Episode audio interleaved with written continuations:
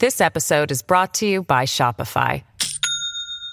Do you have a point of sale system you can trust, or is it a real POS? You need Shopify for retail. From accepting payments to managing inventory, Shopify POS has everything you need to sell in person. Go to shopify.com slash system, all lowercase, to take your retail business to the next level today. That's shopify.com slash system.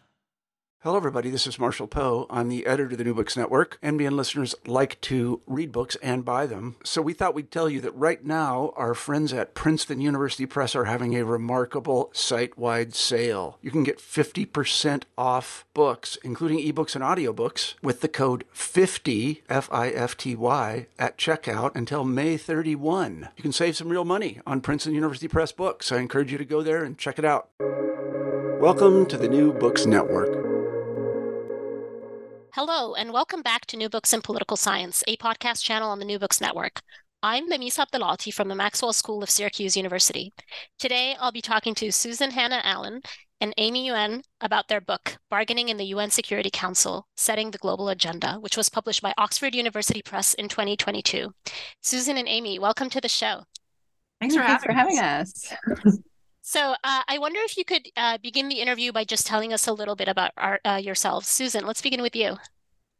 Hi, I'm Susan Allen. Uh, I am an associate professor, although just got the letter that says I'm going to be a full professor on July 1st uh, at the University of Mississippi. I have wide ranging academic interests, but a lot of them center around uh, international coercion or making people do what you want them to do. Um, my name is Amy Yuen, um, and I am a full professor at Middlebury College in Vermont. Um, and I also have lots of different interests um, related to international relations, um, writing about things like third party intervention. Uh, peacekeeping is something that I've been interested in in the past, um, and also some uh, other research methods types of articles. But right now, it's all about the Security Council. Wonderful. It's great to have you both on the show. Um, so, let me ask you about this book, Bargaining uh, in the UN Security Council. How did you come to write it? We didn't mean to. when we started, we thought we were going to write a book about what the bargaining process looks like to create peacekeeping missions. But we kept running into the fact that we didn't know enough about the broader bargaining process. And we kept looking and we kept looking and we were like there has to be a book about this somewhere. Somebody's already written this book. But when we realized no one had it became imperative that we sort of set that groundwork in case we wanted to write the next book or so that somebody else could write that book about peacekeeping bargaining. And in that process uh, i feel like i learned a lot about how codified the UN is and how codified it isn't, uh, which was fascinating. And that's not something that really comes to the fore, especially in the IR literature. Um, when you're looking at um, what institutions do um, and how they decide to do what they do. And I think something else that we ran into was that nobody likes to write on the Security Council. They all write about uh, trade institutions or they write about regional organizations, but there's this this um, hole around the Security Council, and no one really wanted to take that one up. I think that's what makes uh, this book such a fantastic contribution. Um, so before we really dive into your argument um, and your evidence, uh, I wanted to start by asking you to give us some background or some contextual information about the UN Security Council and some of its rules sorry that that was sort of this moment of oh who's going to go first so the un security council is part of the uh, sort of framework of institutions that arises out of the post World War II peace agreements. Um, it's an effort to try to lock everybody into a cooperative structure in hopes of preventing a repeat of a war on continental Europe since you know we'd done that twice in the first half of the 20th century. Um, in some ways, people like to at this point, you know, you could probably find uh, international affairs journal or tweet or some messaging right now that's like, oh, the UN is dead, the Security Council can't do it any do anything. One of the things that's really interesting for to us is countries still send their top diplomats to the Security Council. They keep funding their missions. They pay their dues for the most part. There's a lot of resources invested in making this institution continue to function. And even though it's not necessarily always the most efficient and effective institution, it's what's there and countries of vastly different viewpoints continue to invest in using that institution to air their dirty laundry, to discuss their disagreements, to resolve conflict, to create frameworks for climate accords, lots of different things. And so we were really interested why do people keep perpetuating this institution that a lot of pundits want to say is dead? And alongside of that, I think a lot of people have they feel cynicism about it, it as it as if it's just a tool of powerful nations, right? That it's not an institution where um, if you don't have a nuclear capability, for example, you're just really not going to have any sway. Um, and for us, looking at the structure of the institution um, and recognizing not unlike the way, um, say, legislatures, domestic legislatures work, or other um, domestic institutions that make decisions work, there are some surprising power players, um, depending on where the rules let you have influence in the institution. So if there's all this investment in the UN, um, and the Security Council itself, and there's a structure of rules that actually gives more power to people to delegations actually than we normally think would have that power. There must be some interesting things going on inside of this institution, and so we looked at the rule structure um, beyond just how many veto players are there. Traditionally, we think about the veto players, the permanent members, the five permanent members, um, and don't pay that much attention to the elected members who don't have veto power. Um, but some of the some of the process of producing resolutions um, and all of the discussion turns out to have a real effect on what actually ends up coming out of Security Council. Thank you for that. Um, now, the book advances this sophisticated argument about agenda setting, um, and obviously, a podcast is not the the best uh, forum to you know describe formal models. But I was wondering if you could uh, summarize your theoretical argument. Yeah, absolutely. So there are um, three I would say three big points that we we emphasize in the theoretical model. And one is that there is an agenda setting power. So the Security Council is um, is a body that that has a, a monthly rotating presidency, and the month that the um, delegation that a delegation that sits on the council is in the presidency, they also set the agenda for that month, which turns out to be rather powerful um, because they decide, you know, aside from the the day to day stuff. So there's lots of day to day stuff that goes on in the Security Council where they have to deal with missions and they have to receive reports and all of that kind of stuff. But there's also opportunity for delegations to bring particular issues, especially thematic issues. Um, so like um, children uh, in conflict um, scenarios and things like that um, to the attention of the council for discussion, debate, and hopefully action. Um, and so that agenda setting power ends up being really important. Um, and um, it can also um, affect how they discuss. So there's the opportunity to talk behind closed doors, which can be very effective at reaching consensus agreement so that they can present a united face, um, or having public meetings, which is part of that process. And in public meetings, you get more strategic behavior on what is the messaging we're giving. So the public privacy, pri- sorry, the public private um, diplomacy uh, angle here is a second thing that we pull out of this this this process.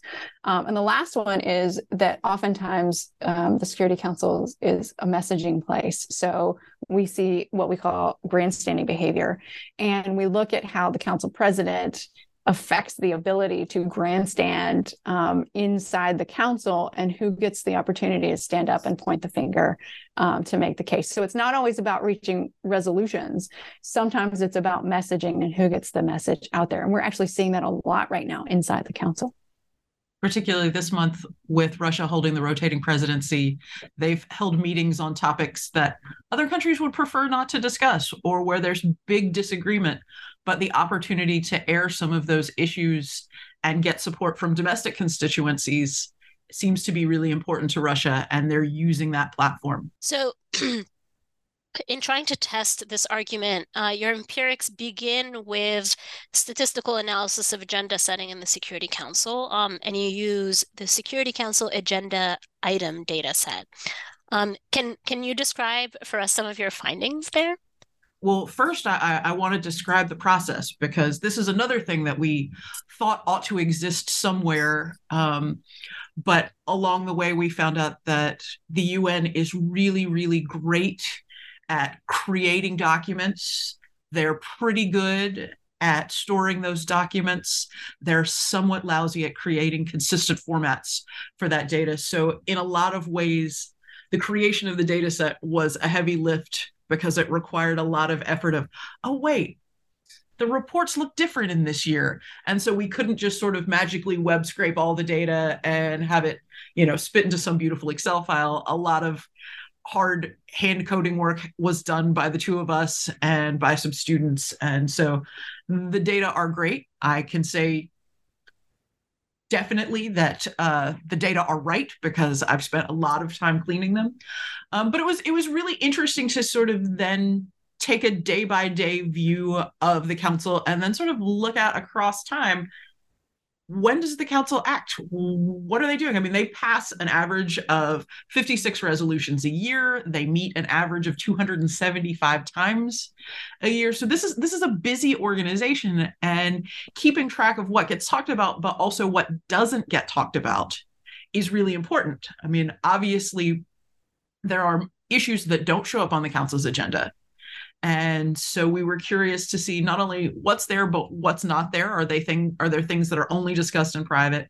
Are there things that are discussed only in public so that that people can argue about them? And so we collected this agenda data and then began to look at whether or not there are factors systematic factors that help us predict what items are going to get a hearing what items are going to get uh, a public hearing, and thus countries are staking reputational costs uh, on those issues. And so we looked at sort of two key aspects of the agenda process. One of it has one of those has to do with the rules, and Amy's talked about this a little bit.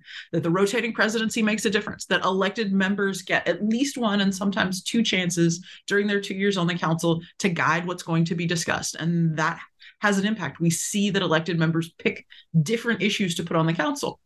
The other thing that we look at is preference variation among the permanent members.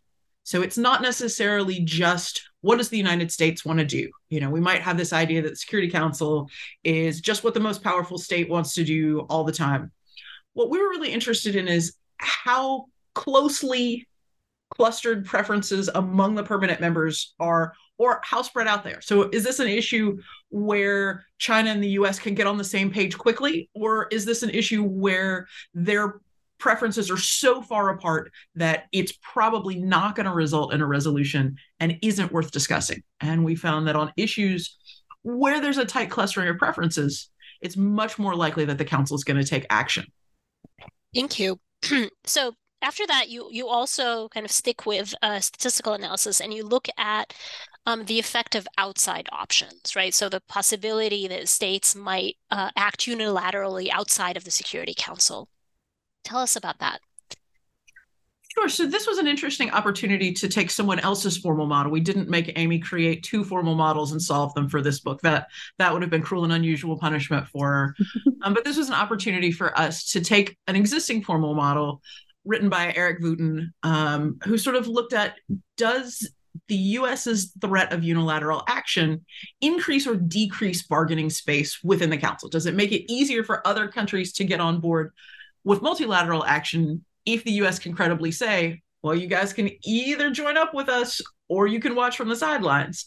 And so we collected data in an attempt to try to test the implications of those models to see whether or not a credible threat by the US or a credible commitment by the US to take some kind of action brought other members of the council to the table. And we found evidence that, yeah, the US can assert some leverage on the bargaining because of its power position in the international system. Now, the book then uh, sort of pivots in terms of methods, right? Uh, and uh, you present a case study of Security Council discussions on North Korea.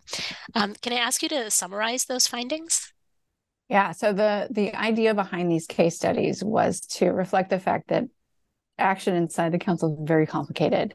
Um, and North Korea has been a topic of discussion for at least 25 years. They've been uh, trying to deal with its nuclear program from inception across a bunch of different domestic changes in the permanent members, um, trying to deal with how do we um, how do we prevent nuclear proliferation essentially and where does all that come from?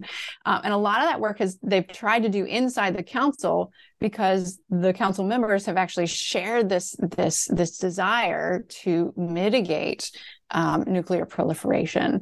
Um, so it was an interesting interesting case in a lot of ways because you have an unusual situation where all five permanent members are kind of going they're swimming in the same direction essentially right? And so why is it taking 25 years for them to sort of try and figure out how to deal with it. And it's still ongoing, right? So it hasn't completely resolved one way or another. Um, and for us, it was a good test of um, the public private diplomacy kind of question because there are some difficult points. And the focus in that chapter is on essentially what china is doing because if we think about north korea and where it's located um, the united states definitely has strong preferences uh, but there are regional players and china being the biggest one that are really sort of calling the shots in that area. And so we focused a lot on what china's uh, considerations are for different actions inside and outside of the council um, and what it was that was keeping them from basically going whole uh, sort of whole hog into sanctioning North Korea to get them to stop their behavior. And what's behind all of this is this concern about collapse of the North Korean regime, right? So the consequences of um, the collapse of North Korea would fall mostly to South Korea and China to deal with the fallout. Um, and we had evidence to suggest that they were already planning for this just in case, right? There's there were reports about like phantom villages they were building to house just in case and all of these telephone poles that were going up and things like that and discussions about how they would handle the nuclear program that existed with um, American officials right before before relations with China really started to sour. Um, but for us, we were talking a lot about how China had to play a very careful game of appeasing and, and sort of going along with what their their international interest is to prevent nuclear proliferation while trying not to say things that were going to cause uh, domestic political dislocation inside North Korea that would then collapse the regime and create this essentially a refugee crisis um, that they were going to have to deal with. And so it's basically a, a, a history of how the Chinese tried to to push back diplomatically to keep um, like the American delegation sort of from from from sanctioning too hard, essentially, um, and all of the public-private diplomacy behind that in order to keep um, keep the regime stable, but also look like they were doing something to mitigate um, to mitigate uh, nuclear proliferation. This episode is brought to you by Shopify.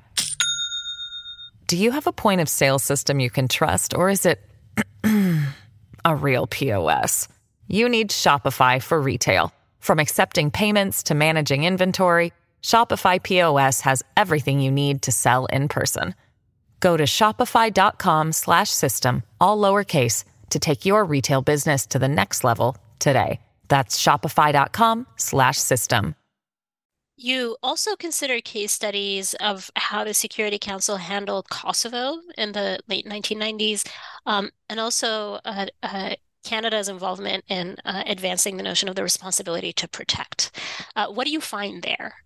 All right. So the um, the responsibility to protect case study is all about agenda setting, um, and we wanted to show we we started this book saying can anybody else affect the Security Council beyond the permanent members? And the answer is unequivocally yes.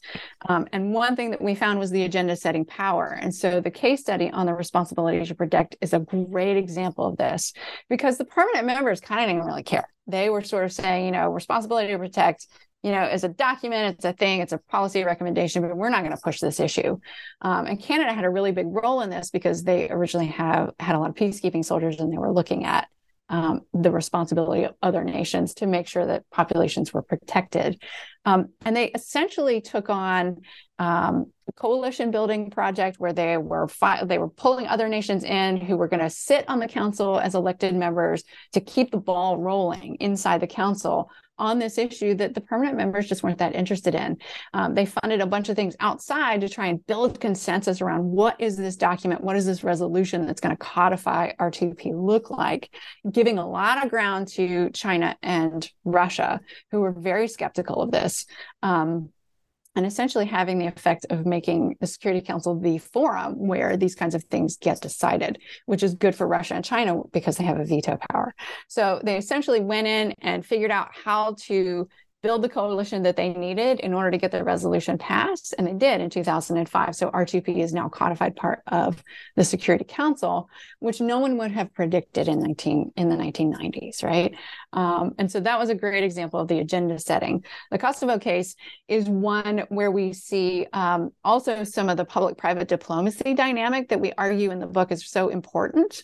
Um, we found evidence in memoirs that um, the Russian delegation basically knew that. Um, so the issue with um, how to deal with Kosovo and Serbia um, was that they were going to have to to use force, um, and um, the Security Council was never going to publicly agree to that. Um, so there were behind the scenes um, negotiations that we found to suggest that the Russians were basically like, yeah, you're going to have to bomb him. And we're going to just, you know, on the side say that's okay. But inside the council, they use the platform to grandstand, um, to come in to say, you know, this is where NATO is going on outside. Nobody's agreed to this inside the council. This is why the council needs to be the primary decision making body. Um, so there were great cases to illustrate the different arguments that we had that allowed us to sort of unpack the real negotiations and the real history that were going on in these in these deliberations. And it really sort of dovetails with the with the larger claim in the book that um, that you know that, that, there are a lot of studies that focus specifically on votes um, and on uh, missions right that are authorized but that there's there's not as much looking at the the bargaining processes that precede these and that's really where the book comes in.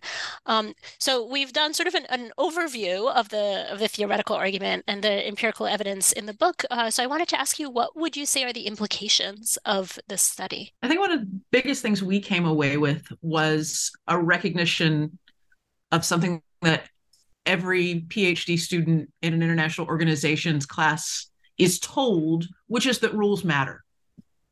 We learned that there's a lot more nuance about rules in terms of what are the strict procedures of the council say, what are the informal rules of the council say, what gets said when the mics are on and the lights are on and what gets said behind closed doors. But we really found that institutions aren't just this amalgamation of powerful states. It's not just a megaphone that's blasting out what the powerful states want. It's an instrument where states have to work within the rules and where we particularly see elected members or potentially less powerful members making use of the rules in order to advance ideas that aren't always the most popular with the most powerful states. I would say also, I would add to that. Um, that we've also learned that they know the rules um, and that they've learned to use them strategically. So they are actors looking at how can I get what I want, but also get it passed in the same it functions very similar to how legislators work when they're trying to make deals on the floor of any governing body. And so in some ways the international and the domestic politics divide is artificial right? A lot of how the rule systems work are going to generate the same kind of dynamics and that's what we found inside the council as well. And one of the last things that i think we were really surprised about in just doing this research um, was learning about um, capacity right? So if you have if you if the your delegation has the capacity to know the rules and have long institutional memory like the permanent members have. They're very good at using the rules to their advantage. Um, the less experience you have inside the council, the harder it's going to be. That learning curve is much harder. And so the less time you spent on the council, the less likely you are to be able to, to know the rules and how to manipulate those rules, which is what's sort of launching us into the next kinds of projects that we're interested in pursuing on the council.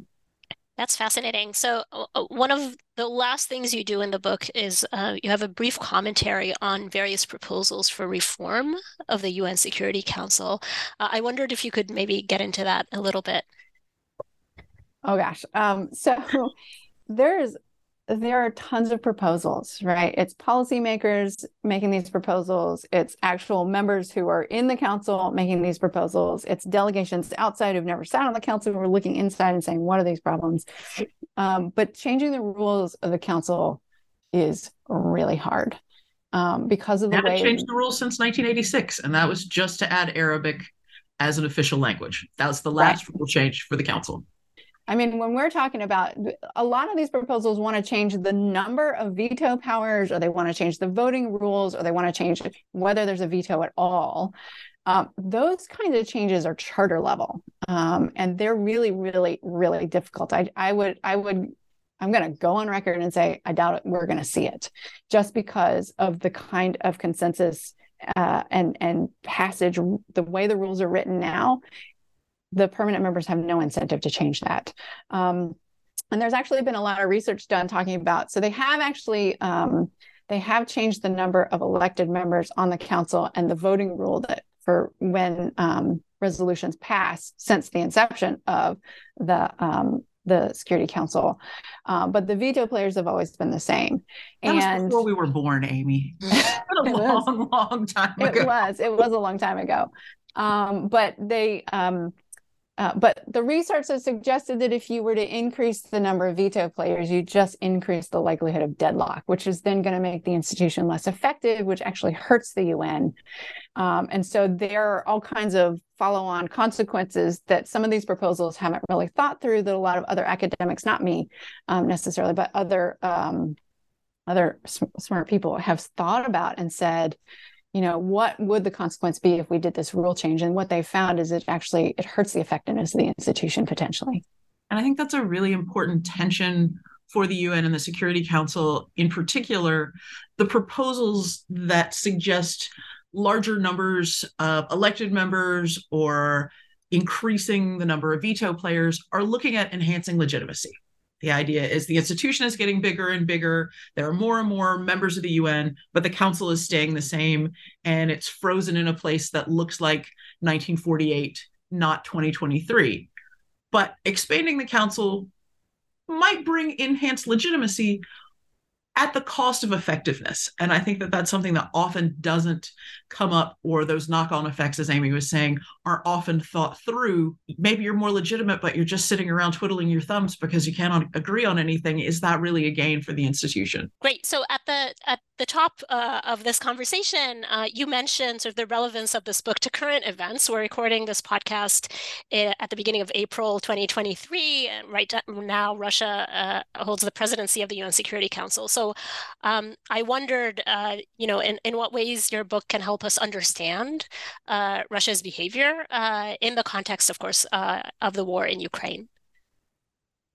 I think the first thing that we would have to say is that the proposals that, oh, Russia doesn't have a legitimate seat on the Security Council because that seat was gifted to the Soviet Union is a proposal that's a non starter. I, I know it feels good to say, let's kick Russia off the Security Council, but that wouldn't, again, advance the Council's effectiveness to act it would merely hasten the demise of the institution. So I think it, the one thing in our understanding and recognition that rules matter breaking the rules can lead to breaking the institution pretty quickly. I agree, and I think that um, I think that as much as we are frustrated, oftentimes not just in this instance, but it's it's sort of heightened in this instance because the Western press is really sort of looking at this and and and you know. Uh, they're they're looking at what feels like really bad behavior by the Russian delegation, um, is something we have to tolerate if we want our our institutions to be stable and if we want them to be effective, right? Is that sometimes they're just not going to do what we want them to do because they have to reach agreement.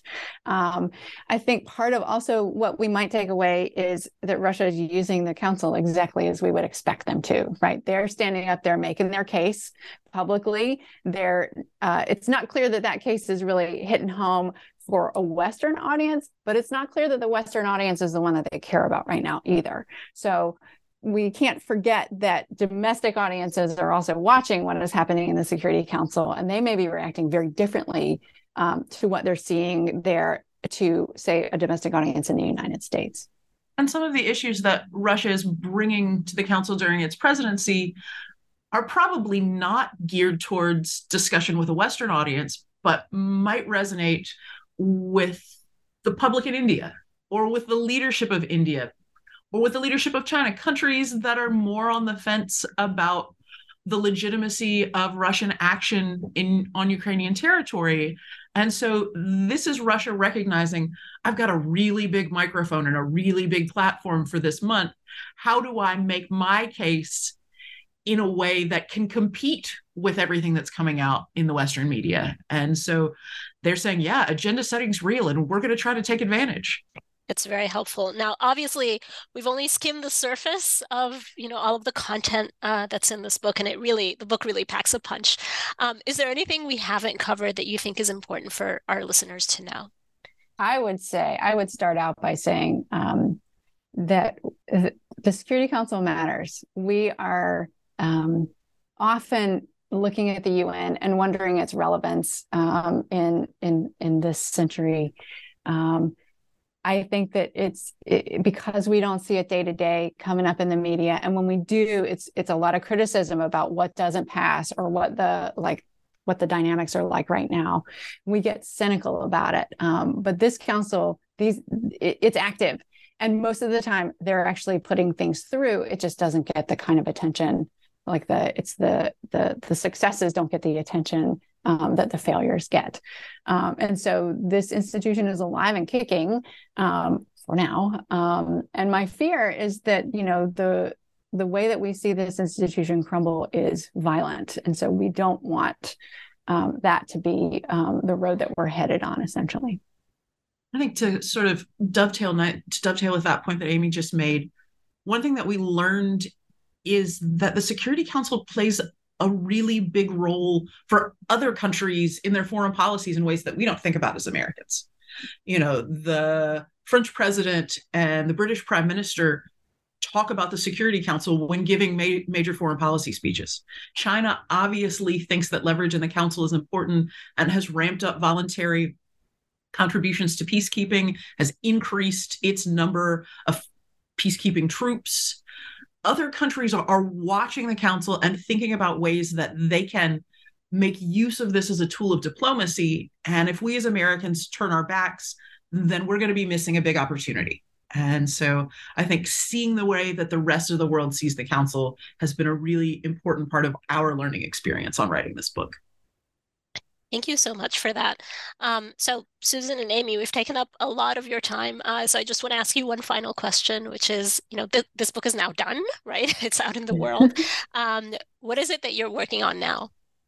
So, we want to know more about the elected members. There's this argument out there in the political science literature that elected members to the Security Council get better get a better deal from the IMF or they get more foreign aid as though that's the rationale for running for an elected seat on the council.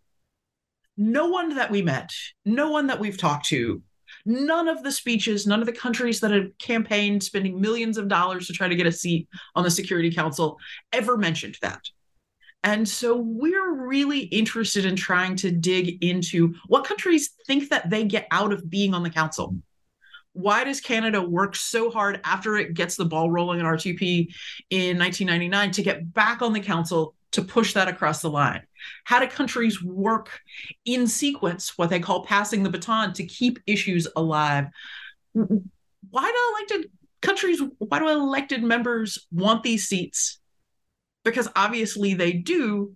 And we as Americans are like, oh, well, you don't have any power. So why, why, why would you want that?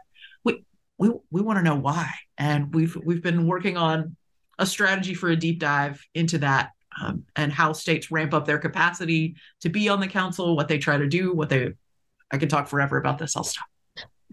I, I would also add um, um, in in the the research process for this book and some of the talks we've given afterwards we've learned a lot about how they think of themselves and where they think their effectiveness shows so it may not be in the number of resolutions the way we count right it may not be that they're heading up and writing you know like they're serving as pen holder and you know that's sort of where they're having their perfect sort of effects.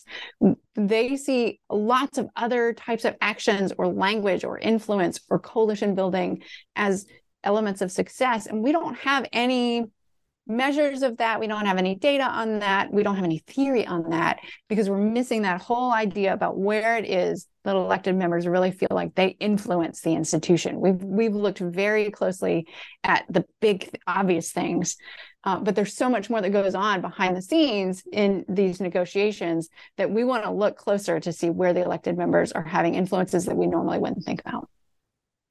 That sounds like a really great project, and I hope you'll come back to the podcast and tell our listeners about that book uh, when it's completed. Um, so, thank you both for being on the show today. Thank, Thank you. you.